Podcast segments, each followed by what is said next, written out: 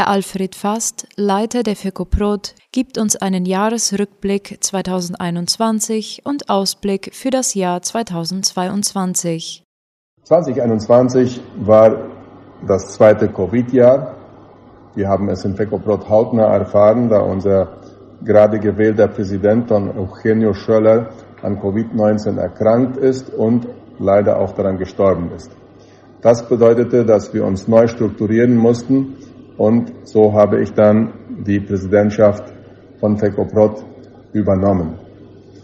Vom wirtschaftlichen Standpunkt aus war 2021 ein sehr gutes Jahr, da wir sehr gute Erträge in der Landwirtschaft hatten und dieses wurde begleitet von sehr guten Preisen, auch für die Produkte der Landwirtschaft. Das kommt selten zusammen, aber hier ist es zugetroffen. Dasselbe können wir für Fleisch sagen. Wir haben sehr gute Preise gehabt und ich glaube, manch ein Produzent wird gern an 2021 zurückdenken. Bei der Defensa Gremial haben wir Verschiedenes gemacht. Wir haben zum Beispiel ein Dekret 4056 vom MRPC aufgehalten, wo es um Holzzertifizierung ging und wo wir denken, dass dieses nur Bürokratie und mehr Kosten bringen wird. Dann haben wir nach ungefähr elf Jahren hingekriegt, dass der INCOOP ein, eine Resolution rausgegeben hat, dass SEAs, die völlig aus Socios von der jeweiligen Kooperative bestehen, mit dieser Kooperative auch arbeiten können. Das war ein lang ersehnter Wunsch und da freuen wir uns, dass das geklappt hat. Wir haben verschiedene Audienzen mit Ministern, mit Parlamentariern, mit dem Präsidenten gehabt. Wir haben auch am Código Ambiental gearbeitet. Bei diesem müssen wir dabei sein, damit er so ausfällt, dass der Produktionssektor weiter gut arbeiten kann. Dann hatten wir auch die Huelga de Camioneros und da sind wir in einem Komitee drin, wo wir weiter verhandeln, welches der Preis für die Flettes sein wird. Das geht auch in diesem Jahr weiter. Wir haben verschiedene Kommunikados rausgegeben, gerade über Themen, die aktuell waren. Wir haben auch zum Beispiel die Ley que aumenta la pena a las invasiones de inmuebles stark begleitet und mitgeholfen, dass diese durchkam. Bei der ländlichen Entwicklung, Desarrollo Rural, wie wir es in FECOPROT nennen, sind wir aktiv. Wir arbeiten in zwölf Departementen mit mehr als 20.000 ländlichen Familien. Und da geht es um Produktion, aber auch besonders um die ganze Produktionskette, wo wir versuchen, dass die Leute durch eine gute Organisation Mehrwerte schaffen und damit ihren Lebensstandard verbessern können. Einige Themen, die kritisch waren zum Teil und kritisch sein werden, in 2022 ist einmal, dass die Flüsse so wenig Wasser haben.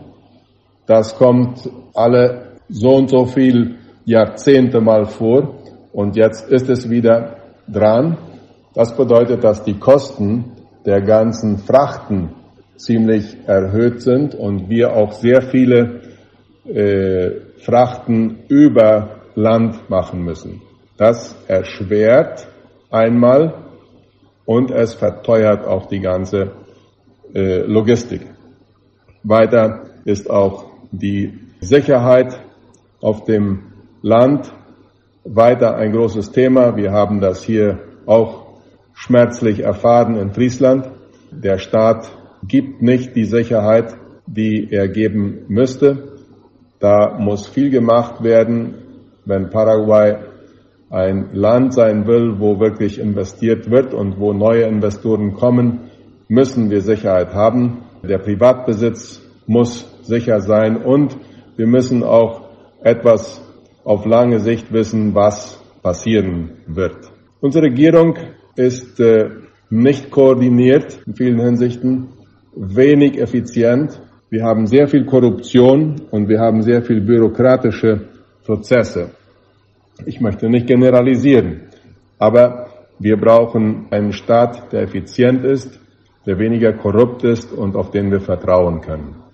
Dann müssen wir auch unser Produktionsmodell in Paraguay weiter verteidigen Dieses ist sehr nachhaltig, aber von überall werden wir als Produzenten nicht richtig hingestellt, besonders in verschiedenen Medien. Und das ist sehr negativ für uns. Also wir werden weiter kämpfen, dass wir dieses Produktionsmodell weiter halten können. Wir sind in politischen Jahren. Das wird uns auch affektieren. Dazu kommt jetzt noch, dass wir seit Dezember 2021 und bis jetzt noch immer einen sehr großen Defizit an Regen haben. Dieses bedeutet, dass besonders bei Soja, aber auch bei Mais und Sesam große Verluste sein werden. Auf Stellen spricht man von 50 Prozent, auf Stellen spricht man schon von 60 oder 70 Prozent Verluste. Wir müssen jetzt abwarten, was wirklich ist. Aber es ist ganz klar, dass es ein sehr schweres Jahr werden wird. Viele Leute werden nicht die Kosten bezahlen können der Produktion und das wird uns sehr viel Probleme bringen. Wir sind schon seit Ende vorigen Jahres damit beschäftigt, mit dem Equipo Económico Nacional der Regierung zusammenzuarbeiten und versuchen, verschiedene Linien auszuarbeiten, damit die Produktion, das heißt die pequeños productores, die medianos und grandes vom Staat unterstützt werden. Um zusammenzufassen, was wir verlangen, ist einmal, dass es Refinanzierungen gibt, dass die Bedingungen flexibel sind, zum Beispiel, dass einer, der seinen Kredit nicht bezahlen kann, deswegen nicht umgestuft wird auf eine andere Kategorie und deswegen mehr Zinsen zu zahlen hat. Und wir möchten auch ganz besonders, dass die Regierung sich um die Kleinbauern kümmert, die nur ganz wenig angepflanzt haben und die ja dieses Ganze überleben müssen. Und die Trockenheit ist wirklich schlimm. Andererseits haben wir auch die Regierung darum gebeten, dass man nicht die Antizipos vom IRE zu zahlen hat. Wir müssen immer beachten, nachdem wir voriges Jahr so ein gutes Jahr gehabt haben, wenn wir jetzt dasselbe, was wir voriges Jahr produziert haben, im Anticipo zahlen müssen, dann wird uns das sehr affektieren. Und das wollen wir verhindern. Ich möchte hier sagen, dass der Equipo Económico Nacional sehr gut mitarbeitet und wir glauben, dass verschiedene Lösungen da schon angeboten werden und auch weiter durchkommen werden. Es wird eben ein schwieriges Jahr sein für Produzenten, für die Regierung, für alle. Weil wenn wir weniger produzieren, dann gibt es weniger Flettes, dann gibt es weniger Arbeit im Talier und, und viele Dinge. Es ist eine ganze Kette, die da beachtet werden muss. Denn wir wissen, dass mehr als 40 Prozent der Bevölkerung in Paraguay von der Landwirtschaft und Viehzucht abhängt. Gut, und dann im Lande der Ideen, da haben wir auch einen Krieg zu kämpfen, weil es Ideologien gibt, die unsere Lebensbasis, unsere Kultur und unsere Freiheiten angreifen. Deswegen wird FECOPROT in dieser Hinsicht immer dafür stehen und dafür kämpfen, alles was das Leben, was die Familie, was die Arbeitskultur, was den Privatbesitz anbelangt, was die Freiheiten der Menschen anbelangt, was mit freier Marktwirtschaft zu tun hat, das wollen wir unterstützen.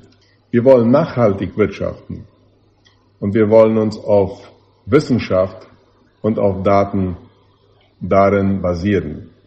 Unser Lema in Fegobrot heißt, wenn das Land produziert, dann wächst Paraguay. Und wir werden eben in diesem Jahr alle wieder zusammenhalten müssen, Kooperativen, FECOPROT, die ECOP, BANCOP, die ja unsere Geschäfte sind. Wir werden alle zusammenarbeiten müssen, um auch gerade in dieser Zeit, wo es wirtschaftlich vielleicht nicht so sehr gut geht, Lösungen anzubieten, die dem Sektor bekommen und dass wir dadurch auch weiter wirtschaften können und unsere Zukunft aufbauen können.